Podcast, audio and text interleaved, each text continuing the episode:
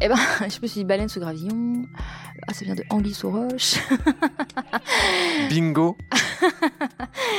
c'est un nom qui marque. Je trouve qu'il euh, y a un côté rigolo.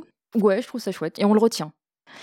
Baleine sous gravillon, bah, c'est peut-être certaines choses qui sont évidentes mais qui sont cachées par des petits écrans de fumée ou des choses euh, qu'il faut dissiper, éclaircir euh, et qui mériteraient d'être relevées pour pouvoir voir les évidences qui nous échappent.